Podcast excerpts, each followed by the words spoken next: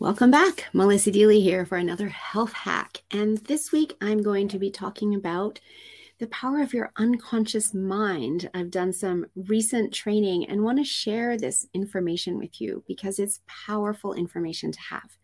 So, one thing that I learned that was absolutely incredible is that your brain receives 12 million bits per second of information. And guess what? That's way too much for it to be able to deal with. And so, what it does is it deletes and distorts and generalizes through filters down to about 128 to 135 bits per second, because that's what it can deal with. And the filters that it's using in order to deceit, deceit, distort, delete, and generalize are your memories, uh, language, decisions, attitudes, your values and belief, meta programs that you have running, time, space, matter, energy. So basically, everything that you have within your brain already become the filters through which this information is deleted, distorted, and generalized. And it's super cool because it actually means you are creating your own reality every single day. And you might think, but what? How? So think about a scenario where someone, three people come across a snake, okay? And when they see that snake, all three people might respond in completely different ways based on their filters and the way their brain deletes, distorts, and generalizes. So the first person might scream and run because that's what their filters are telling them their response should be to a snake based on past experience, whether that be having come across a snake before or stories about snakes or having heard, you know, seen someone else respond that way.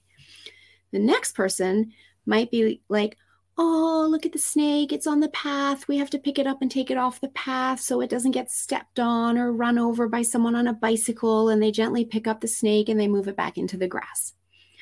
And because maybe that person, you know, grew up on a farm and they are used to having all sorts of animals, including snakes around them, and they just have a really big heart and they're not afraid of the snake. There's never been any fear built into their filters.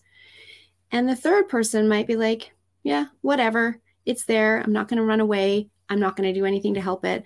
It's just there, right? And so, this is how we can have people that you know, might be at the same event, two people, and then someone else asks about the event, and they actually tell different stories about the event. And it's because their brains have deleted and distorted and generalized bits and pieces about that event down into the 128 to 134 bits per second that it can cope with. And the way they tell the stories is now completely different. So their realities are completely different. So this is just some fascinating information for you about your unconscious mind and how it works because it will lead into my next few sessions where I'm talking about how we can use this information to now be implementing techniques and changing your reality if that is what you would like to do. So join me for the next few health hacks and thanks for listening. And feel free to put a comment below if you liked this episode and want to know more about your unconscious mind.